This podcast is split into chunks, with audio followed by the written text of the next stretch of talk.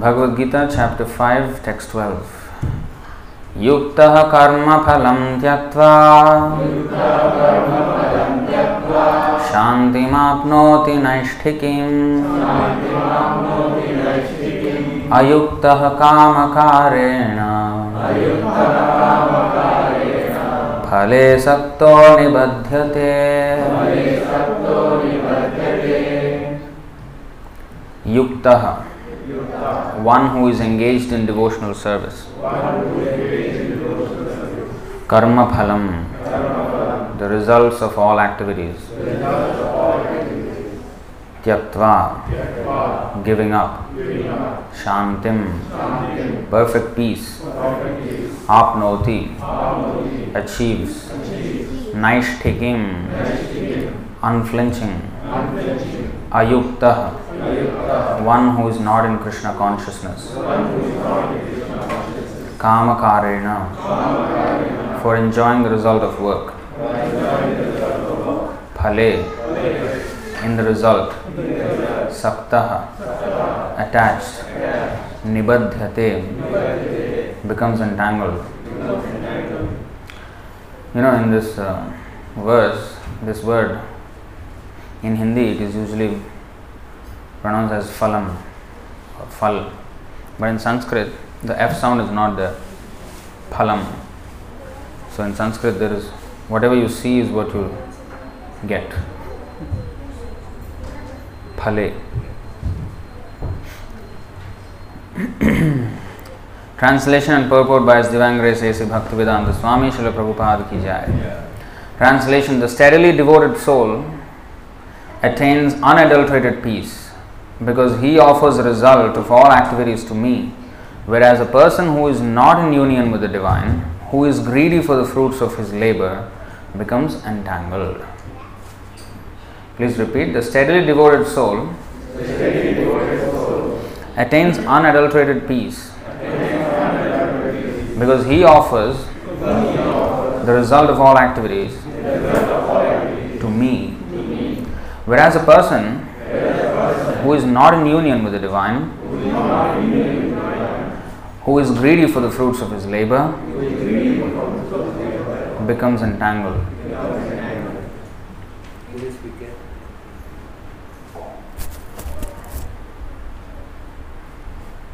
Purport: the difference between a person in Krishna consciousness and a person in bodily consciousness is that the former is attached to Krishna, whereas the latter is attached to the results of his activities.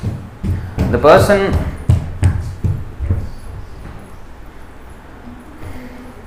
who is attached to Krishna and works for him only is certainly a liberated person, and he has no anxiety over the results of his work. In the Bhagavatam, the cause of anxiety over the result of an activity is explained as being one's functioning in the conception of duality, that is, without knowledge of the Absolute Truth. Krishna is the Supreme Absolute Truth, the Personality of Godhead. In Krishna consciousness, there is no duality. All that exists is a product of Krishna's energy, and Krishna is all good. Therefore, activities in Krishna consciousness are on the absolute plane. They are transcendental and have no material effect. One is therefore filled with peace in Krishna consciousness. But one who is entangled in profit calculation for sense gratification cannot have that peace. This is the secret of Krishna consciousness: realization that there is no existence besides Krishna is the platform of peace and fearlessness.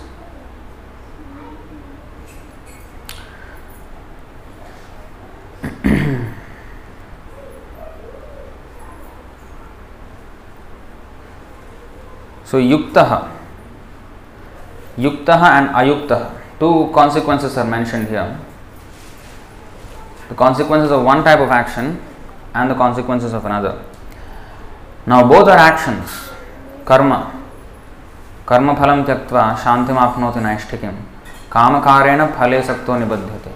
So Yukta or Ayukta. So what is Yukta? Yukta means to be connected. Now it is translated here by Srila Prabhupada as one who is engaged in devotional service. So that is the actual connection that we have with the Supreme Personality of Godhead. We have to understand actually how we are connected, to what we are connected. Now the problem is we all think we are connected to our family or the relationships that we make in this world. We connect ourselves with people through relationships. Maybe the kids can go upstairs and play, you know. The kids can go upstairs and play. Yeah. Maybe one or two Matajis can go and supervise them.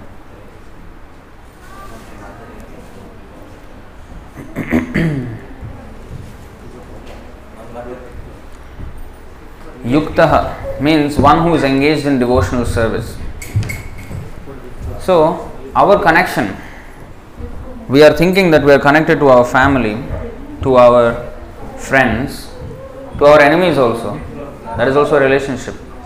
Enmity is also a relationship between two people. We are connected with other people as enemies sometimes. So, or colleagues, you know, or whatever. But these relationships won't last. They are for a while. In fact, it is nicely said in the Bhagavatam, in the 11th canto, if I am not wrong, 17.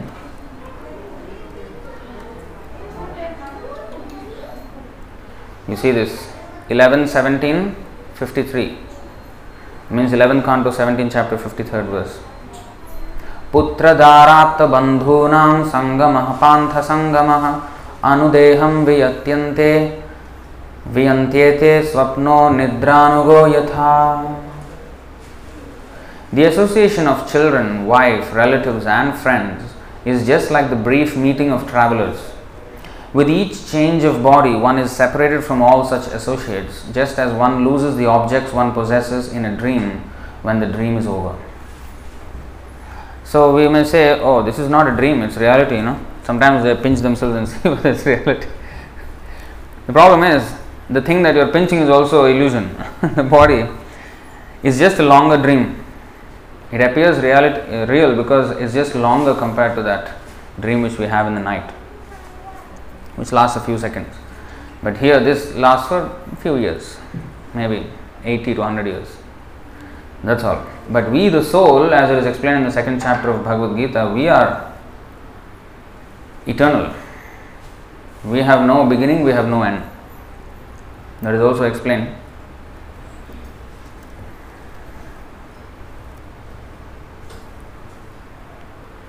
Na jayate mriyate va kadachan nayam bhutva bhavitavana bhuyah ajo nitya shashvatoyam purano nahanyate hanyamane sharire. Nahanyate, see? For the soul there is neither birth nor death at any time. He has not come into being, does not come into being and will not come into being. He is unborn, eternal, ever existing and primeval. He is not slain when the body is slain. So we have never at any point come into existence. That's a little hard to imagine because everything that exists has a beginning somewhere in space and time. But we have no such beginning in space and time. We have always been there. Why is it difficult for us to imagine that? Because we have been used to birth and death over trillions of cycles in this material world, so much so that it's ingrained in us, that conception of beginning and end. But here it is said that when the body is slain, the soul is not slain. Some people understand spirit to be some ghost. No, that is again different. Ghost is also of course a soul, but he is a sinful soul who cannot get another gross body immediately. When a person, ordinary course of life, after death he must go into another birth immediately. But if he is very sinful, then he will not immediately get another birth, especially those who die prematurely. And of course those who perform so many sinful activities. So they have to remain in a ghostly body for many years before they can get So what is a ghostly body? It's just another species, just like we have crocodiles, we have ants, we have cockroaches, we have dogs, cats. So ghost is another species. Ghosts have subtle bodies, and we have subtle and gross bodies. So that's another topic for another day. But we are eternal. Our life here is very temporary. So, but we are thinking our yukta, our connection here in this world is to our family members and to extended family, maybe my race, maybe my community, my language, people, or my country, patriotism, some freedom fighters, the patriotic people. According to Bhagavatam, it has not much value, this patriotism. I'll show you. According to Bhagavatam, it is on the level of animals.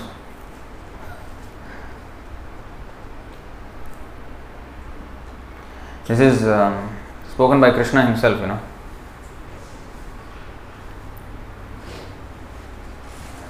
Yasyatma buddhi kunapetri dhatuke svadhi kalatradishu bhauma ijyadhi yattirtha buddhi salilena karvichit janeshva bhigneshu saeva gokharaha. So, gokharaha, the last two words is go means cow and khara means ass. So basically, signifying animal consciousness. Who has animal consciousness, although within a human body? Three kinds of activities if a human does, he is considered an animal, although he is having a human body. Who is that? First, one who identifies his self as the inert body composed of mucus, bile and air. And who assumes his wife and family are permanently his own. So, yasya atma buddhi kunape tridhatuke. Kunape means a bag. A bag. This body is compared with a bag of skin with bones, flesh and muscles and blood and mucus and stool and urine all inside. That's it. This is a bag. Kunape. There is a nice story of Ashtavakra Muni in the Ramayana. When he went to Janak Maharaj's court. So, Janak Maharaj, is father of Mother Sita, he is one of the Mahajans, and he announced a discussion of spiritual topics. So, he invited all sages and saints and pandits and everybody. So, they want to discuss, about spiritual subject matters. So, Ashtavakra, the news went far and wide, and Ashtavakra Muni, he also heard it. So, Ashtavakra Muni had a special bodily defect. He is bent in 8 places in the body. He is deformed body. But he was very, very learned. Of course, he is more of an impersonalist than a personalist. But he was a great sage. So, everybody, all the pandits and everybody that was there, then Ashtavakra Muni entered the assembly. And because of his crooked body, he was walking in a, funny way. So everybody started laughing. Then he saw everybody laughing and he also started laughing. Then everybody stopped. Why is he laughing? He was laughing louder than them. Then they asked him, why are you laughing? No, I thought I came into an assembly of pandits, but actually I came into an assembly of cobblers. That's why I was laughing. So they don't understand. Janak Maharaj asked, what do you mean, cobblers? No, cobblers are only concerned with the skin. So, because you are also seeing this external skin of mine and then you are concerned about that, so I consider everybody here a cobbler. So, there is the, in Bengali there are two words, Shuchi and Muchi. Shuchi means the clean, Muchi means the unclean. And Shuchi is usually referred to the Brahmana. Brahman means not just those who born in Brahmin family, they are not Brahmins. That is called Brahma-Bandhu. There is a name for them, Brahma-Bandhu. Son of a Brahmana or a descendant of a Brahmana or a relative of a Brahmana, friend of a Brahmana, not Brahman. Like a An engineer's, software engineer's son is not born software engineer. He is a son of a software engineer. He may qualify himself as a software engineer, or he may become a cricketer. So, what he becomes as qualified, as qualification, that he is. Not according to birth. This is stupid system came into this India with this caste system. Caste system is very scientific. Based on merit, not based on this birth. So anyway, Brahmanas are called Shuchi. They are clean because in thought, words and action, they are clean. And how one becomes clean in thought, words and action? What is that verse we chant every day in the morning? In the deity room?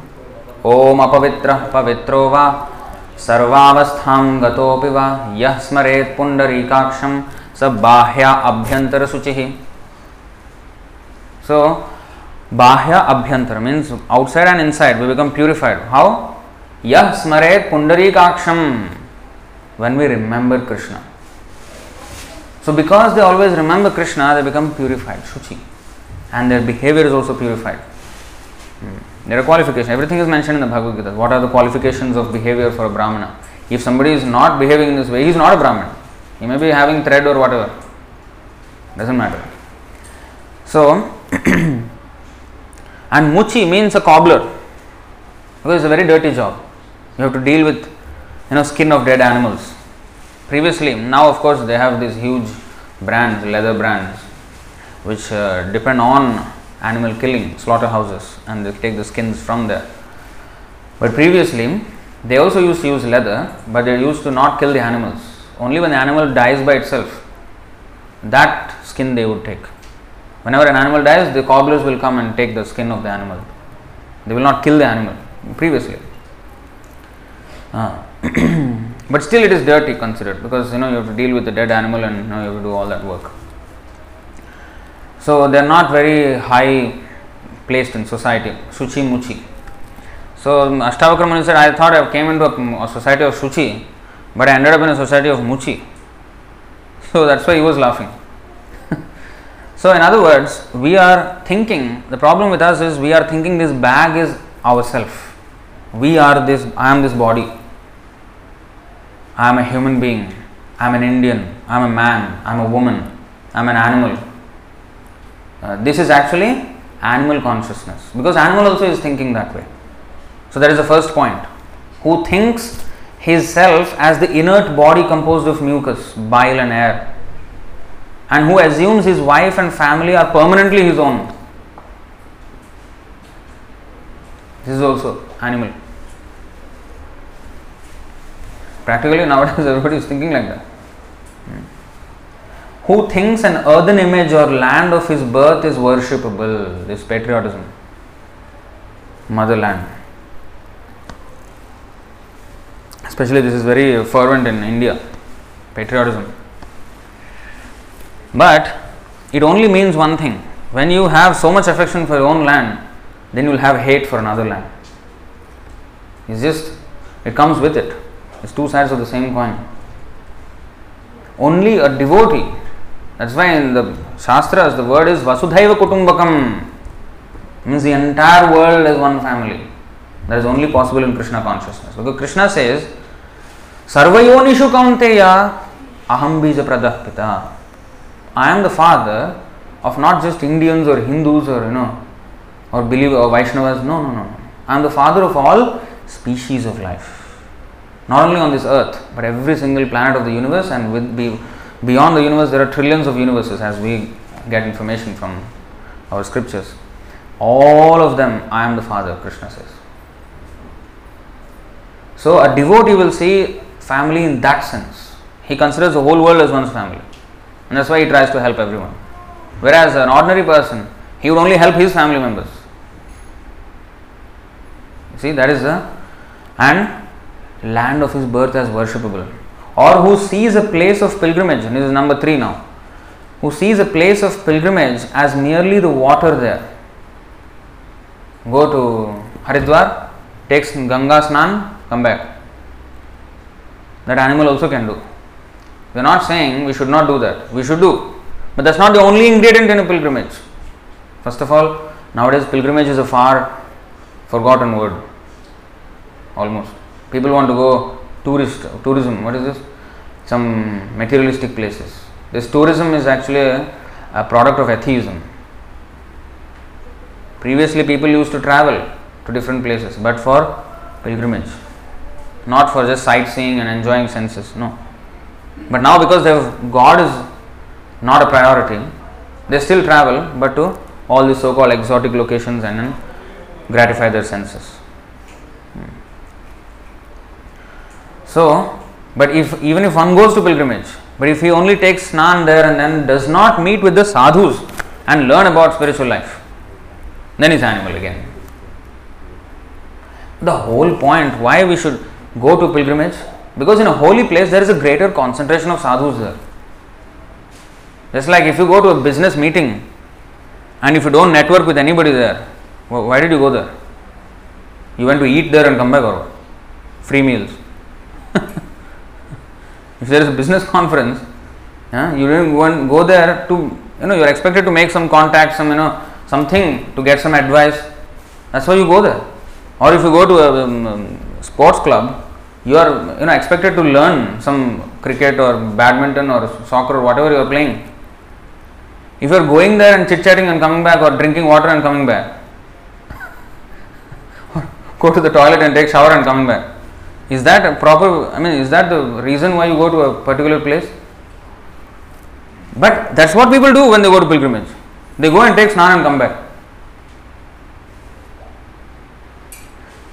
The whole point is because there are so many devotees there, take advantage of their association, hear something about our own spiritual life, because the whole life we are wasting simply working and working and working day and night. And this is the, of course everybody is stuck in this kind of lifestyle, but we have to look at it objectively. Actually, where are we heading with our lives? See, this is the is it 2? 213, sorry. This is the domain of activities of all materialists. These are very strong words, but please bear with them, because truth has to be presented for everybody's benefit, although it may be a little bit hard to digest.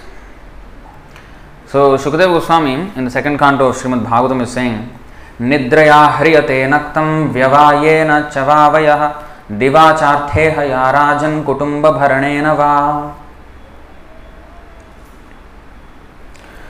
The lifetime of such an envious householder is passed at night either in sleeping or in sex indulgence, and in the daytime either in making money or maintaining family members. That's all. And the whole life, our whole lives are made of days and nights, basically. All throughout life just busy with this.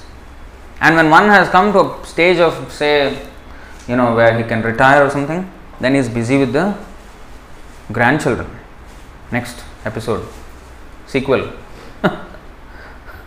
until he dies. And in this way, one is just attached to this temporary family. Now, you may ask, what is wrong in that?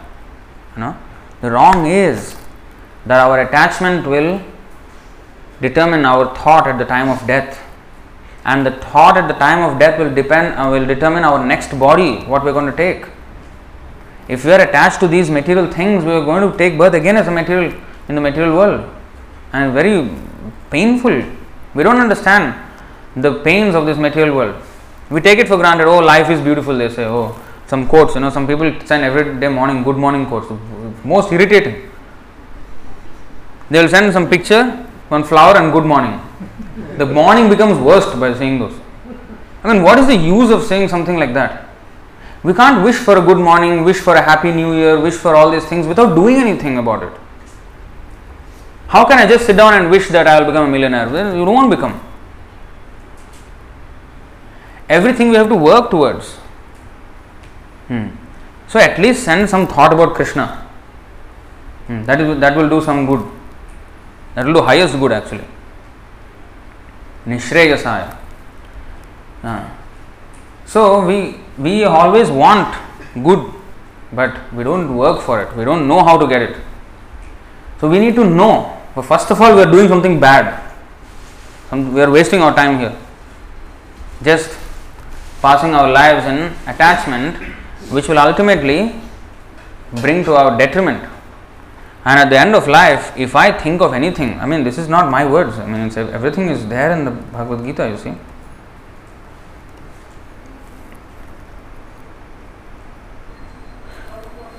Death is usually not, people don't want to talk about death. If you talk about death, oh, don't talk about it, it's inauspicious. As if our life is very auspicious, first of all. If we don't remember Krishna, it's all inauspicious, whole life is inauspicious. But death is actually an exam. We should not fear death. We should understand actually what it is first. Because everybody is puzzled by what death is. Everybody cries. Because they don't understand what it is. Yam yam vapi smaran bhavam tyajatyante kalevaram tam tam evaiti kaunteya sadatad bhava bhavitaha. Whatever state of being one remembers when he quits his body, O son of Kunti, that state he will attain without fail. And the previous verse, Antakale cha mameva smaran muktva kalevaram yah prayati samadbhavam yati nastyatra samshayah. And whoever at the end of life quits his body remembering me alone at once attains my nature. Of this there is no doubt. So at the time of death, it's a great exam. It's our final exam. We have to prepare for that. And if we remember Krishna, then we're going back to him. If we remember anything else, we'll have to return to this material world and take on such a body. Like Bharat Maharaj, he was a great king. In fact, the Bharatvarsh is named after him, Bharat Maharaj. And he, great king, he gave up his entire kingdom, undisputed kingdom over the entire planet. Previously, Bharat means the entire planet, Bharatvarsh. It became lesser and lesser and lesser and lesser, and now only India is called Bharat. Even like 100 years ago, Pakistan and Myanmar, everything was Bharat. Cut, cut, cut, and now only India. That will also go. Some China is contesting for some part of it. In fact, it is said in the Bhagavatam that Kali Yuga, by the end of Kali Yuga, only the tract of land along the Ganga river will be known as Bharat. Everything else will be different countries. And not big, big countries, very, very small. People don't have intelligence to maintain big countries anymore. The intelligence will go down so much in Kali Yuga. So, this Bharat Maharaj, he was a great king, but he gave up everything one day. And he went to the forest to meditate and to become perfect in self-realization. And as he was meditating on Krishna, he saw this lion attacking a deer. And he is not a coward. He will not run away from a lion. He ran towards it to save the deer. But the lion already, the deer was actually pregnant, was almost at childbirth. And in that fear, the deer was running, was leaping, and actually gave birth. And the what is that? Fawn, it is called, right? Baby deer is called fawn, right? I think so. So it fell down, and then the lion ate the mother up, and then the baby was there, the deer fawn. So he picked up out of compassion, and he was very attached, became very attached to the deer, so much so that he was always worrying for its safety and whether it is being attacked by any animals or whether it's night time, is he nearby. So he was maintaining the deer so much, and he forgot completely, completely his spiritual practice. So this is what happened. Tasya hava ena kunaka uchchai retasmin krita nijabhimanasya harahas tat poshana palana lalana prinana anudhyayana anudhyayanenatma niyamaha saha yamaha Purusha Paricharyadaya Ekaikashaha Kadipayenahar Ganena Vyujyamana Kilasarva Evodasan. See what all he did. Gradually Maharaj Bharat became very affectionate toward the deer. He began to raise it and maintain it by giving it grass. He was very careful to protect it from the attacks of tigers and other animals. When it itched, he petted it, and in this way he always tried to keep it in a comfortable condition. He sometimes kissed it out of love. Being attached to raising the deer, Maharaj Bharat forgot the rules and regulations for the advancement of spiritual life, and he gradually forgot to worship the Supreme Personality of Godhead. After a few days, he forgot everything about his spiritual advancement. How great! He left the entire kingdom, the entire planet to meditate on Krishna, and he got attached to an insignificant deer. And he forgot everything. Now, if somebody, if today social media, they see this, oh, he was petting the deer and saving it from tigers and lions, oh, how cute, you'll get millions of likes. You know, nowadays cat videos will get millions of likes. No. But Krishna doesn't care about the opinions of cats and dogs. He is seeing what is this person doing. Yamaraj also will not see whether you petted a deer, whether you saved a deer from a tiger, whether you're a big hero or what. No. You got attached to a deer, you become a deer. Next life you became a deer. This is Bharat Maharaj. You know, he actually became a deer. The story is there. And then after that, he remembered, by the grace of Krishna, he remembered his past life. Because he did some spiritual, progress. Krishna made him remember. Then the deer was so repenting. What did I do? Then he just went back to the same ashram and he was meditating on Krishna again and eating only leaves that have fallen down from the tree, not even taking from the tree. And in this way he lived very simply and waited for the body to be finished. And once that body was finished, next birth he was born the son of a Brahmana. But this time, although he was very, very intelligent, nobody could match his intelligence. But from the very beginning of his birth, he behaved like an absolute fool, retard. That's why his name was called Jadabharat. He behaved like a dumb fool. Somebody who is mentally retarded. So that nobody will take interest in him. He did not want any attention. Because he thought, if everybody knows that I am, very intelligent or what, then the family will be very proud of me. And then they will find a girl. And again I will get entangled in the same things. I don't want. He preferred to be a dumb fool. Then, this time he made his life perfect and went back. So in this way, we have to understand that actually all these things that we are getting attached to are the silkworm, like it weaves the cocoon and becomes trapped inside. Like that we are getting trapped inside all these things. This is attachment. That's why it's called Maya Jal, the network of Maya. So we have to become Yuktaha. Today's verse, Yuktaha. We have to get connected with Krishna. Always think of Him. Now we have said that attachment is the cause of all bondage. But the thing is, the irony is that we can't be detached. That is our nature. Nowadays, people have to sit in quarantine alone if they go somewhere. It's hell for 14 days wherever they are. Alone, it's, you always want to do something, at least phones are there nowadays to communicate. If that is also not there, there was an experiment, a few decades ago actually they did this experiment. They deprive the sensory activities of people and see what they want to do, what they do. So they put different people alone in rooms, completely without any light, completely dark and nothing inside there. And just kept them and observing them, what they are doing. So people stayed for 2 hours, 3 hours, 5 hours. Some people became restless after 5-6 hours. They became restless and started to feel what is there in the room or something became. And then eventually by 12 hours, 14 hours, many people actually came out. They knocked on the door. They came out after like 8 hours, 9 hours, 10 hours. Some people lasted 24 hours, already becoming completely hysterical. And I think maximum they lasted for 48 hours and maybe a little more than that, the last man out. And they become crazy. They were just becoming completely hysterical. They were hearing things which were not happening. Everything was just like going haywire. So by nature we are supposed to be interacting with others. We have to be attached to something. So the problem is we are attached to the wrong thing now. So when we talk about detachment, we talk about not being attached, it is not exactly not being attached. It is to be attached to Krishna. Once we get attached to Krishna, then automatically our attachment for temporary things will fade away. Some people are afraid. Some people say, Prabhu, that's why I don't want to take to Krishna consciousness, because all my attachments will go. I'll become disinterested in what I'm doing. So that's why I don't want to take. Later when I become retired, that time I will take.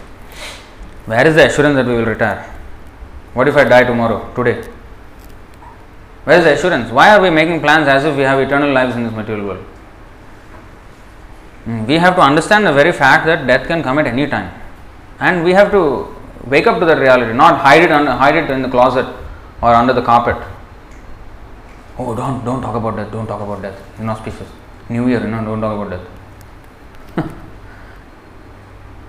So, we have to understand it. It will come. It will not wait for whether it's New Year or Old Year, or it will come at any time. So, we have to understand what exactly it is so that we know how to deal with it. And we have to prepare for it. Death is not just an event. Yeah, in one sense it's an event. It happens in a split second. But then after that, there is a journey after that. The thing is, we don't believe. It's foolishness actually not to understand that there is afterlife. Foolish. How? If there is no reincarnation, then why are there so many species of life? What gives rise to so many species? What is the cause? One man is poor, one man is rich. Why? The only answer is karma, and karma means he has acted, and based on his actions he is given a body. If he has acted before he was born, that means he was present before he was born, he was living before he was born, that means there was previous life. If you negate that, if you think, oh no, there is no previous life, next life, no, then you explain now how these different varieties came about, what is the cause. There is no other answer. The scientists say, oh, by chance. That is the most stupid answer. When you don't know the answer, then there is a chance. Nothing is by chance or accident. There is no such thing as an accident. Even the so-called thing we call it an accident, it's not an accident. Everything is planned. But because we do not know how things are working, it appears an accident. Like ants, they are walking in some line, and then if you go and then brush aside some ants and they fall over the window, and then for them it's an accident. Oh, something happened and we fell down. But it was not an accident. You know it because you did it. It was a plan. So they don't see our work. Just like that, the demigods, the devatas, under the order of Krishna, they are doing things which we can't see, but there's no such thing as an accident. So everything is planned. Planned accident. If it's planned, it's not an accident. If it's an accident, it's not planned. So we call it accident because we don't know the plan. That's only the thing. We are ignorant of the plan. So when the scientists say it's all by accident, it's all by chance, it's all by some survival of the fittest, whatever they say. No. It's not so meaningless. It's full of meaning. So there is a full plan and full execution of going on, full systematic arrangement. Karmana Daivanetrena Jantur Dehopapattaye. So we have to understand those mechanics of life and death, and then do what we need to do with our life. The only thing we need to do is connect back with God. The reason why we are suffering in this world is because we have disconnected from Him, and as long as we remain disconnected from Krishna, Ayuktaha, then we will work in Kamakarena. Today's word, Ayuktaha Kamakarena, Phale Sakto Nibadhyate.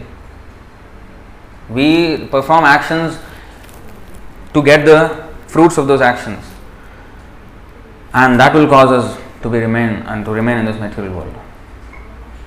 So we have to act. How we have to act? That is explained also in Bhagavad Gita.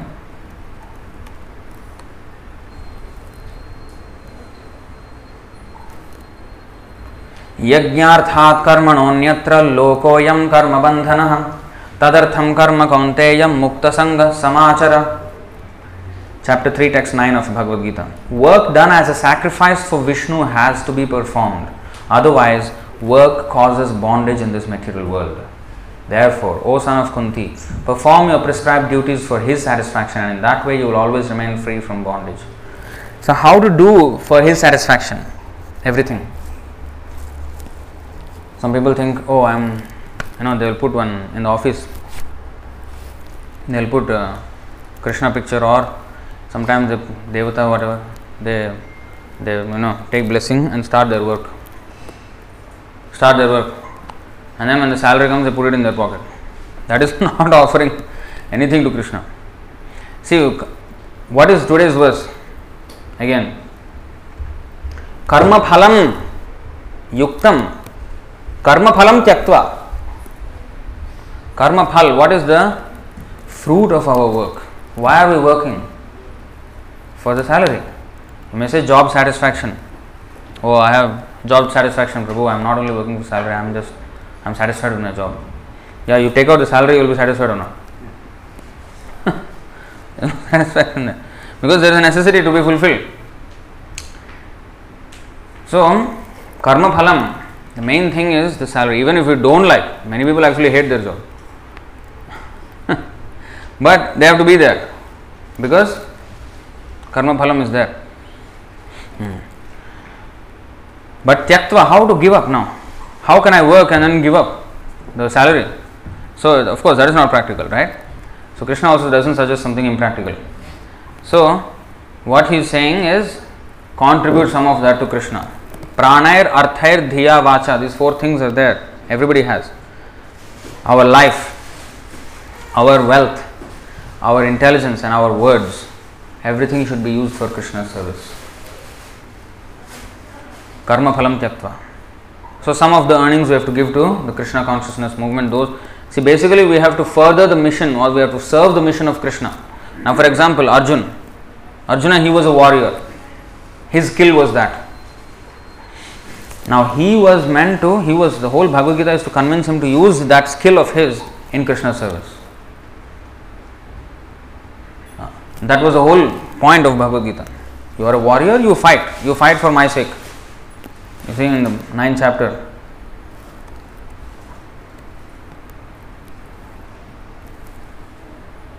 Yat karoshi yadashnasi yadjuhoshi dadasi yattapasyasi kaunteya tatkurushva madarpanam.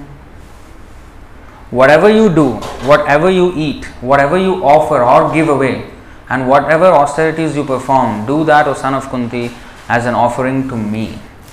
Even if you want to give away charity, give to Krishna. I may ask Krishna why he needs charity. Why does he need charity? He is the owner of everything. But Krishna is saying, you give to me. Whatever you give away, you do as an offering to me. Oh, then they say, oh, Manav Seva is Madhav Seva. That is not anywhere in the Shastra. There is somebody who created. Man created that idea. No. In fact, the other way is true. Madhav Seva is Manav Seva. If you do serve Krishna, then it is actual service for mankind. Now people think, oh, we must give to the poor. You give to the poor, what will happen? Are you really helping him? The real help, first of all, you must understand the root cause of his suffering. He is suffering because of some karmic reaction from the past. Now how to mitigate? It's not, oh, this is karma, let him suffer. No. Yes, we have to do something about it, right? But how it is to be done? These are two things in always anything. The intention and the actual method. Just having a good intent is not enough. We have to know how to help. Like if somebody is drowning in the water, if I don't know how to swim myself, but I have a good intention, I jump into the water to help that person. My heart doesn't allow him to, I allow to see him dying in the water. So I have a good intention. I want to really help him. I jump into the water to somehow save him. I don't know how to do it, but I'm just jumping. What happens? Next day, newspaper, 2 people died in the water. Instead of 1, 2 died. Because I did not know how to do it. Just having a good intent is not enough. We have to have the knowledge how to do it, how to do good. People do not know how to do good. That is the biggest problem here in the world. They open big charities and big these hospitals, schools. That is not going to help any soul. It's not going to help anyone. It may help the body for a while, but the body is not the person. We have to help the soul. For example, we distribute prasadam. Now, that will satisfy the hunger of the poor man, but also it will advance him spiritually. It's not just ordinary food distribution. Yeah. And the real thing that actually needs to be spread is knowledge. Due to ignorance, people commit sinful activities, and due to sinful activities, they suffer all these reactions. And that's how there's suffering in this world. Because of forgetfulness of Krishna, because of forgetfulness. Ayuktaha, Kamakarena, what is that? Nibadhyate. They become bound in this world. Phale sakto nibadhyate. They become bound in this world. So that is happening, ayuktaha, is because of lack of knowledge. So we have to spread knowledge. And knowledge means, yes Prabhu, I am opening schools. A PhD holder also will not know anything about who is he. So that's not education there. What we are learning in the schools and colleges and universities and whatever it is, that's not education. That's livelihood. How to earn a living, that's all. But how to live a life, how to live our life, we're not learning anything about it. Who are we? What is actually life? We don't even know. We can't even define what is the difference between a living body and a dead body. Oh, the heart has stopped. Why did the heart stop? Is that the answer? That's not a proper answer. If you answer if there's a question, why did the car stop? Oh, because the engine stopped. Of course, everybody knows. Why did the engine stop? No, the driver stopped it.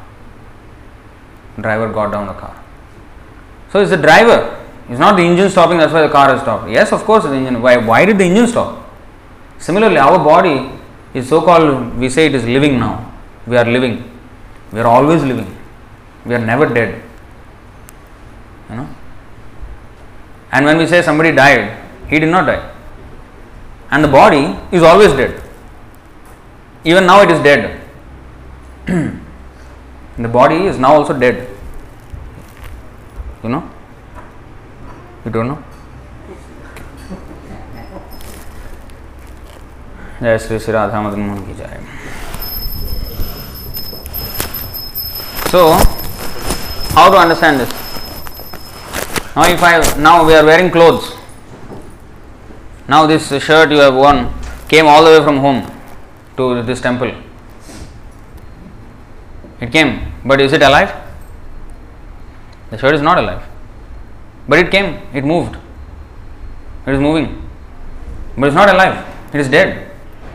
But because you are wearing it, it is coming with you. And when we take off the shirt and wear another one, now that shirt will not move. Now we say, oh, this shirt is not moving. Of course, we don't say it is dead or living because we don't think that way. But actually, this Bhagavad Gita says, you see,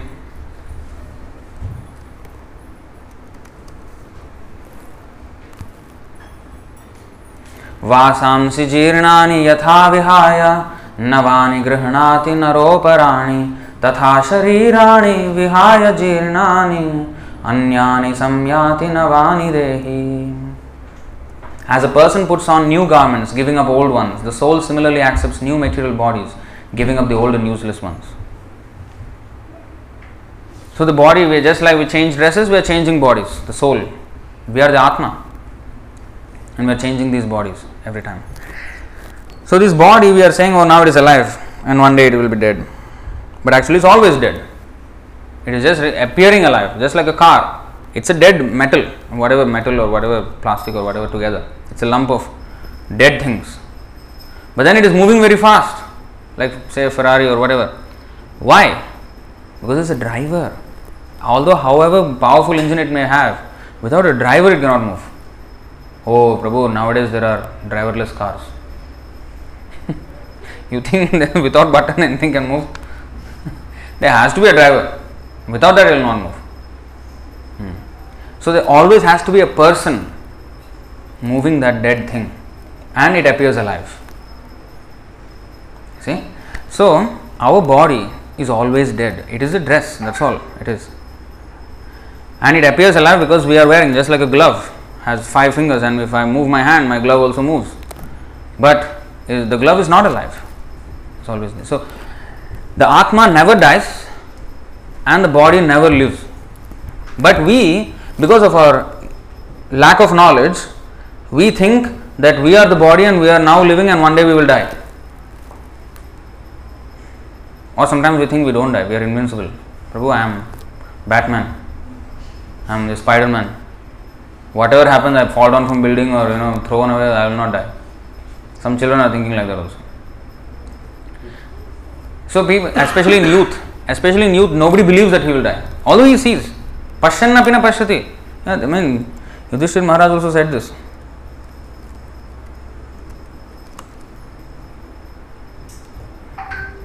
Yamaraj once asked Yudhishthira Maharaj, what is the most wonderful thing within this world? Maharaj Yudhishthira replied in the Mahabharata, Ahanyahani bhutani gacchanti hayamalayam shesha sthavaram icchanti kimascharya matah param.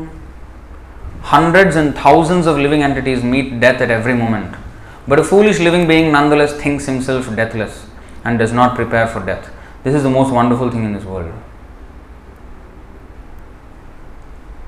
Every day somebody dies, we are sending condolences. Oh, it's okay, First of all, you are also in the same line, same queue.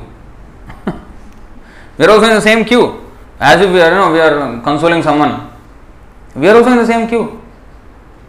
Suppose you are in a queue where the man in front is getting executed, cut. And then the relative of that man is in that line. Oh, sorry, it's okay, don't worry too much, He is in the line, I am in the line. Moving forward.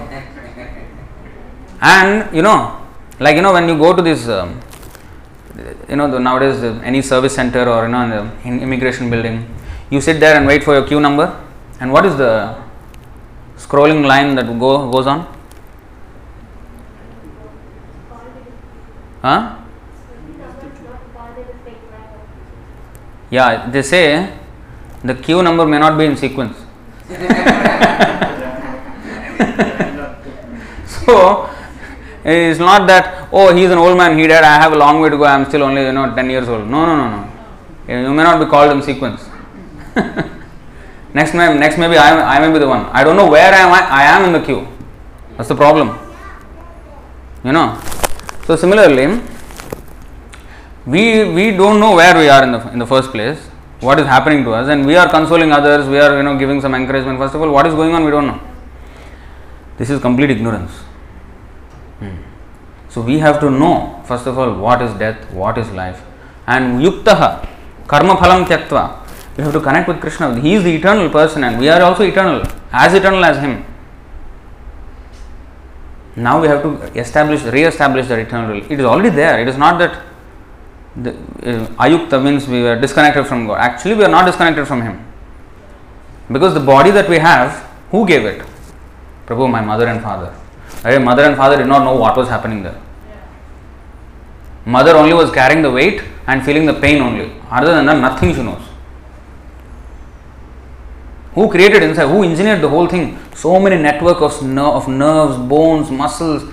I mean, so systematic. You think the mother had intelligence to do all that? No mortal can do it. It is designed by him. So, it is his property. So, we actually cannot be disconnected from God. And even to maintain that body given by him, we have to breathe the air we did not create. We may learn in chemistry, O2 and CO2, or trees give CO2 and O2 and we give CO2, and then nature balance, all these things we learn. Who created all these things? Why should Newton get the credit for Newton's laws?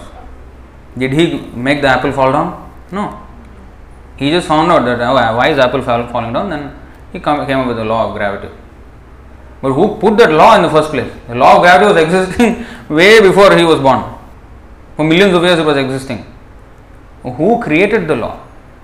Why do we forget? I mean, who is the idiot who thinks that there is no God? So whoever does that actually is an idiot. So, we have to establish our real relationship. The thing which, although we have been atheists even if there is an atheist, to say that there is no God, he requires a tongue given by God. He did not create the tongue, he has also. And he is saying there is no God. So, we have to re-establish, and that happens with knowledge. From Krishna's side, there is no disconnection. He is taking care of us, even if we are in the worm, in the stool, in the cockroach, in the toilet also, he is taking care of us. He is giving us some stool as food so that we may live. He is taking care of us all the way. He is our most beloved friend.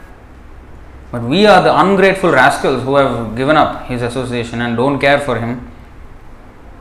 Even if we do so-called puja just 5 minutes and then next 23 hours, 55 minutes do something else.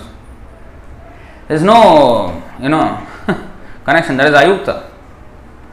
Yukta means 24 hours thinking of Krishna. In fact, Sahanistan Mahachidram Samoha Sachavibhramaha Yanmuhurtam Kshanam Vapi Vasudevam Nachintayet. It is said here in Vishnu Puran. Show you. Even a small, okay, let me just take that verse.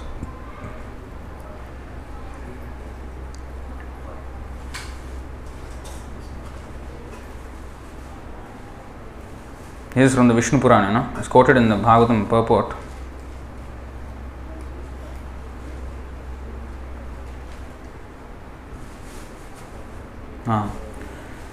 You see this verse. If even for a moment remembrance of Vasudev, the Supreme Personality of Godhead, is missed, that is the greatest loss, that is the greatest illusion, and that is the greatest anomaly. Even for a moment, we are hardly remembering. If in our complete health, in our prime of health, in our pink of health, if you can't remember Krishna, what we will remember at the time of death? When everything gets disarranged, we don't even know. Maybe we will go into a coma. Who knows? How are we going to think of Krishna? If in our pink of health we can't remember him. So, we have to think, oh, I have to become more serious. That's why we have chanting. The best way to think of Krishna is chant his name. This meditation all won't work. I'm telling you, frankly. That is for Satya Yuga. It is stated in the Shastra, Kriteya Dhyato Vishnu. If anybody is doing meditation, stop it. Stop it, no use. Chant. Take beads. Hare Krishna, Hare Krishna, Krishna Krishna, Hare Hare. Hare Rama, Hare Rama, Rama Rama, Hare Hare. Hare Nama, Hare Nama, Hare Namaiva Kevalam. Kalau Nastyeva, Nastyeva, Nastyeva Gatiranyatha. In Kali Yuga, only Harinam, Harinam, Harinam will work. 3 times it is said. And 3 times also it is repeated, nothing else will work, nothing else will work, nothing else will work. If we think anything else will work, that is our problem. We are just being illusioned. We just have to take the direction of the Shastras, Tasmat Shastram Pramanante, and then simply follow. And it is the easiest way to remember Krishna. I think there is a nice verse, 11:538, right? Purport.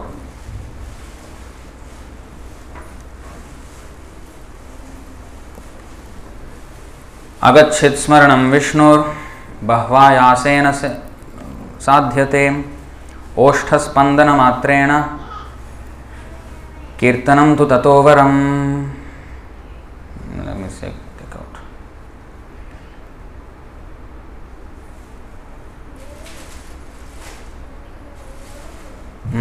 This is from the Vaishnava Chintamani.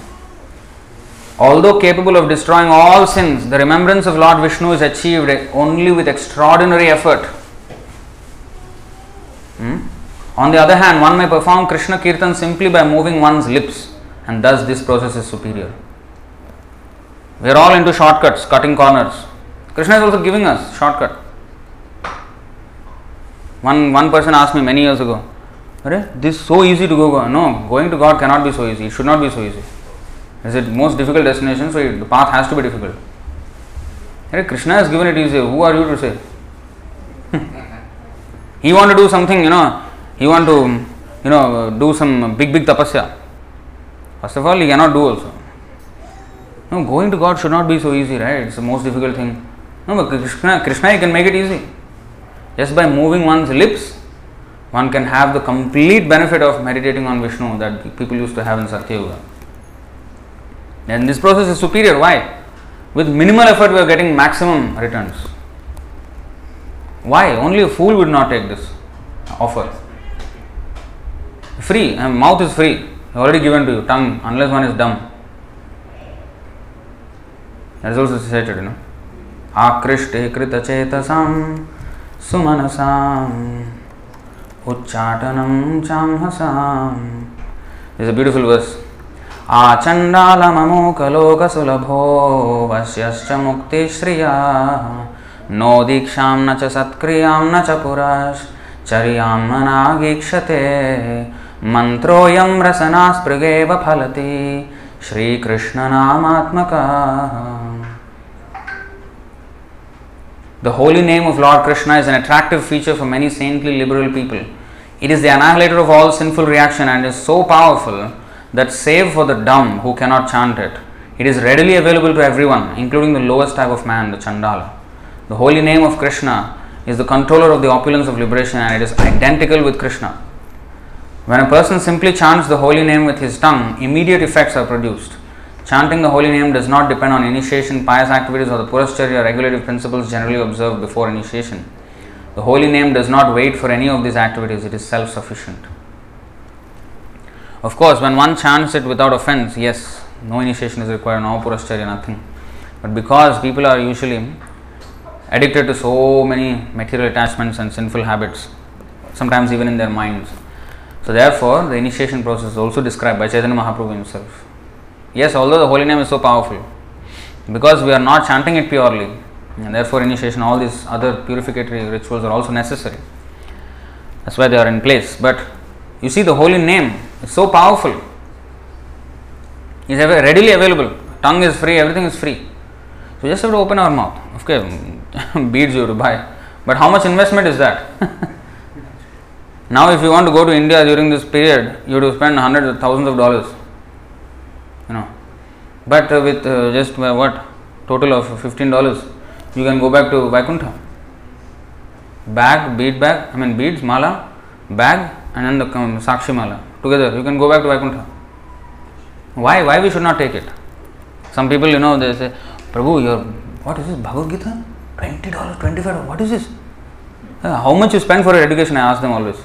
How much you spend for your education? What is the use of your education? Huh? What are you doing with your education? Thousands of dollars you don't hesitate to spend. Here, $20 you can't spend. Prabhu, India I will get cheaper. You go back to India, no? Why you are working here? You want salary of Singapore but price of India. Go back to India, what you are saying here? Of course there will be transport costs and all these things. Well, the thing is, how, even if we give our whole life to Krishna, it is still not enough payment for Bhagavad Gita. You know? Krishna has come here to save us from trillions and trillions of lifetimes of suffering. And even if we give our entire life, it is nowhere close to repayment. We are infinitely indebted to the Lord. Why should we think that, oh, this is sufficient, or it is too much, Prabhu, too much you are demanding, as if we are taking some commission or what? Nothing. Everything is going to Krishna, and when your money goes to Krishna, how much purified? So this is called Yuktaha, Karma Palamtyatva. If you are too attached to that money, then it will definitely go in another way. If you don't give it to Krishna, it will definitely, Krishna will notice that, because he is sitting in your heart, he is sitting in everybody's heart. He will notice, oh, okay, this money is not meant for you. It has to go. Instead of giving it to me, you decided not to give it to me. Okay, hospital bill or something. I mean, I'm not saying anything. We are not cursing anybody. But so many examples. I'm actually speaking out of experience. So many devotees told me this. I myself also faced in the beginning. So when we don't spend for Krishna, Krishna will take 10 times more in another way. He knows how to take. That's why his name is, another name is what? Hari. Hari means one who snatches away from you. Mrityu sarva haraschaham. At the time of death, I will take everything away from you. Whatever you empire you created, I will take everything away and put you in a dog's body. Said all these things in the Bhagavad Gita. No, I am not saying something to scare people. No, 16th chapter, 19th verse. Tanaham Dvishata Kruran Samsareshu Naradhaman. Naradham means who? Rascal, the lowest of men. He used very strong words. I mean, not our words. Krishna has used these words. Kshipam yajasram ashubhan asurishve vayonishu. Those who are envious and mischievous, who are the lowest among men, I perpetually cast into the ocean of material existence, into various demoniac species of life. So why we should undergo all this suffering? Therefore, we have to listen and nicely follow. And if you are not convinced, read books. We have enough books that your lifetime is not enough to finish these books. Bhagavad Gita, Srimad Bhagavatam, Chaitanya Charitamrita. And Bhagavad Gita is not a book, or Srimad Bhagavatam, all these books are not books that you will understand once you read. No. Even if you read 100 times, you will find newer and newer understandings of these things. So you can never say that you have read them. So there is so much nice philosophy and chanting Hare Krishna, nice prasadam, association with wonderful devotees.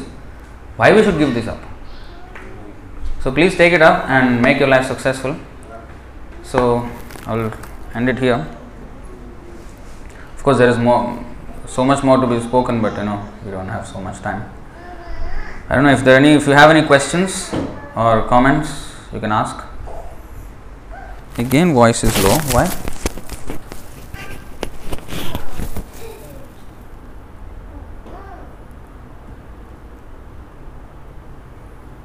Any questions? Huh. So there are so many religions that exist in this world. Under Krishna consciousness, we learn that Krishna is superior, so how do we see tolerance to other religions under Krishna consciousness? So first of all, you have to understand that religion is only one. There is no different religions at all. Religion means, it is defined in the Bhagavatam.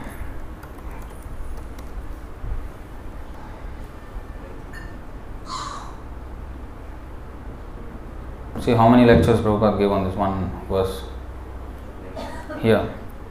Savai pumsam paro dharmo yato bhaktiradhokshaje ahaitukka pratihata yayatma suprasidati.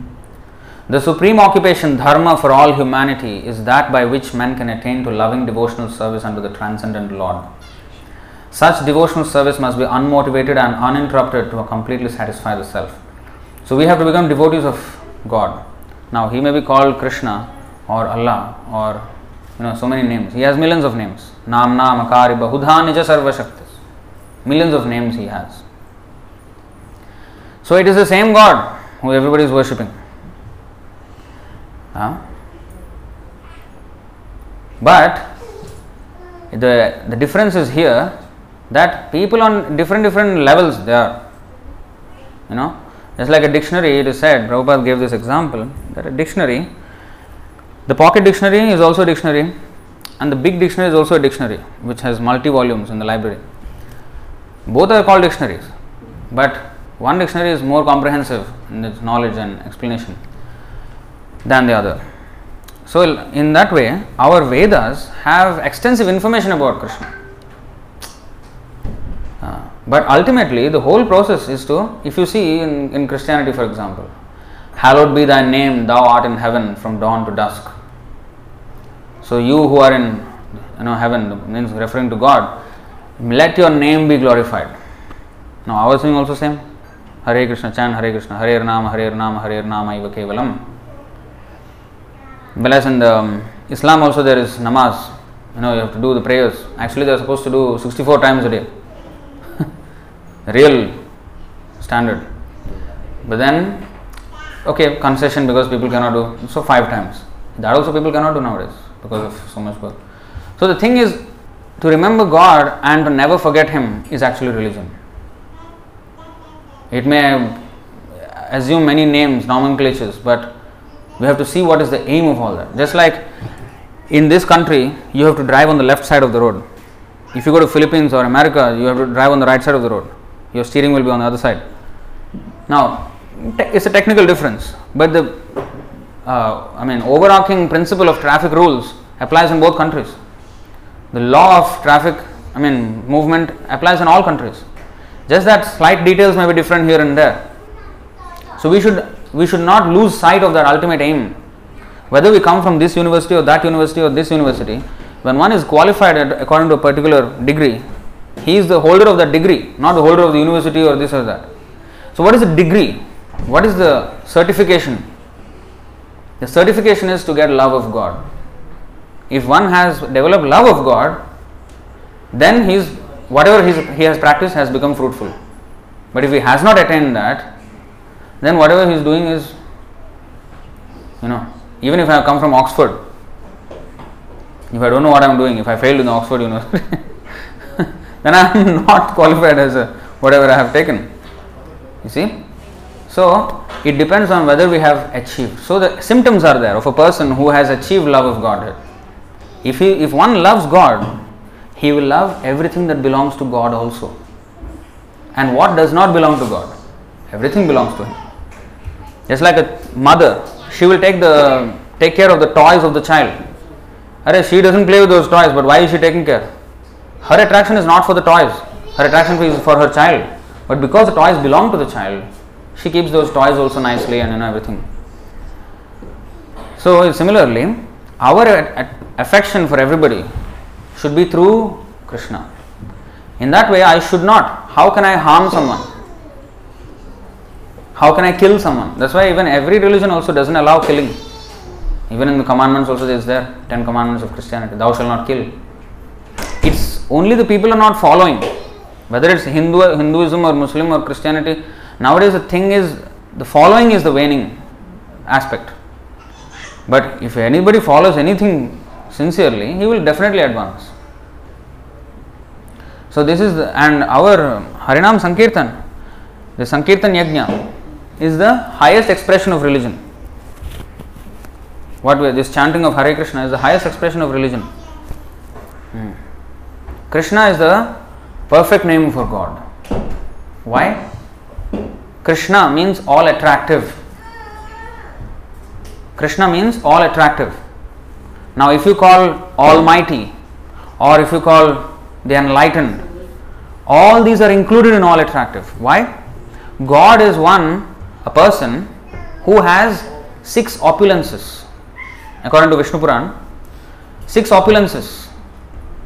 Now in this world, anybody who has any of those 6 opulences, even one of them, very very minute quantity, he will become attractive, he or she. What are those? Aishwaryasya, wealth. Samagrasya means complete wealth. He has everything in complete, infinite quantities. Aishwaryasya, samagrasya, viryasya, strength. If somebody is strong, like Bruce Lee for example, famous, whole world knows, Arnold Schwarzenegger, everybody knows, strength. Or it may be political strength also, anybody. So, then Yashasa, fame, somebody who is famous, he also becomes attractive, like all these pop star, movie stars. Then there is Shriya, somebody who is beautiful, he or she becomes attractive. And Jnana, one who has knowledge, one who is knowledgeable, he also becomes attractive. Then finally Vairagya, somebody who is renounced, that person also becomes attractive.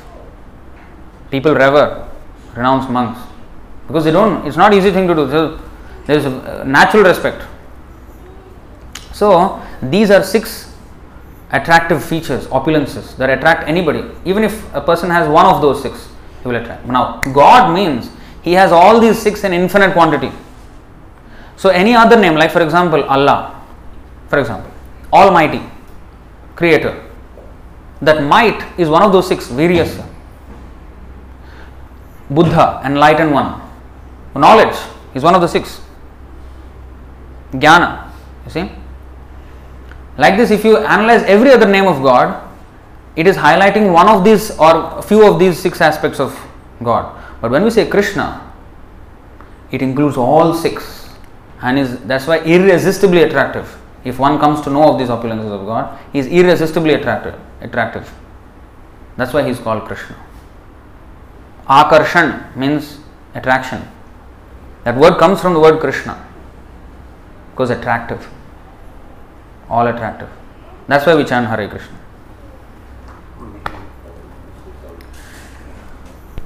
Any other question?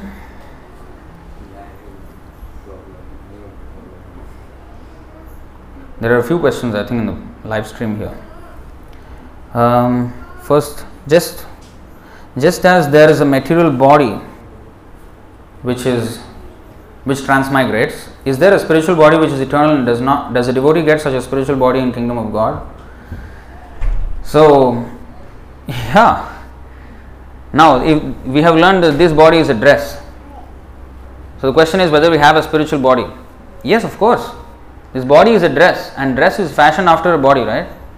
Now your shirt has hands because you have hands, right? So similarly, so if this body is a dress, we're dressing who? The person, the soul. So he definitely has a body. You see? Next question, what is that? Why did Srila Prabhupada write Easy Journey to Other Planets at a time when USA and Russia were sending astronauts in space and age of space exploration had just started in the 70s? Unrelated question. I mean, ask questions which are related to the class, you know. Of course, this is a topic we can speak about, but I mean, it's not related to the class. You would ask relevant. Why does a devotee doesn't consider himself a devotee? Then what is his position? He is humble. Out of humility, doesn't consider himself devotee. Okay, I think that's done. Okay, any other questions? So we'll stop here. Srimad Bhagavad Gita ki jai, Srila Prabhupada ki jai, Ananta Koti Vaishnava Vrinda ki jai, Matai Gaur Premanam Hare.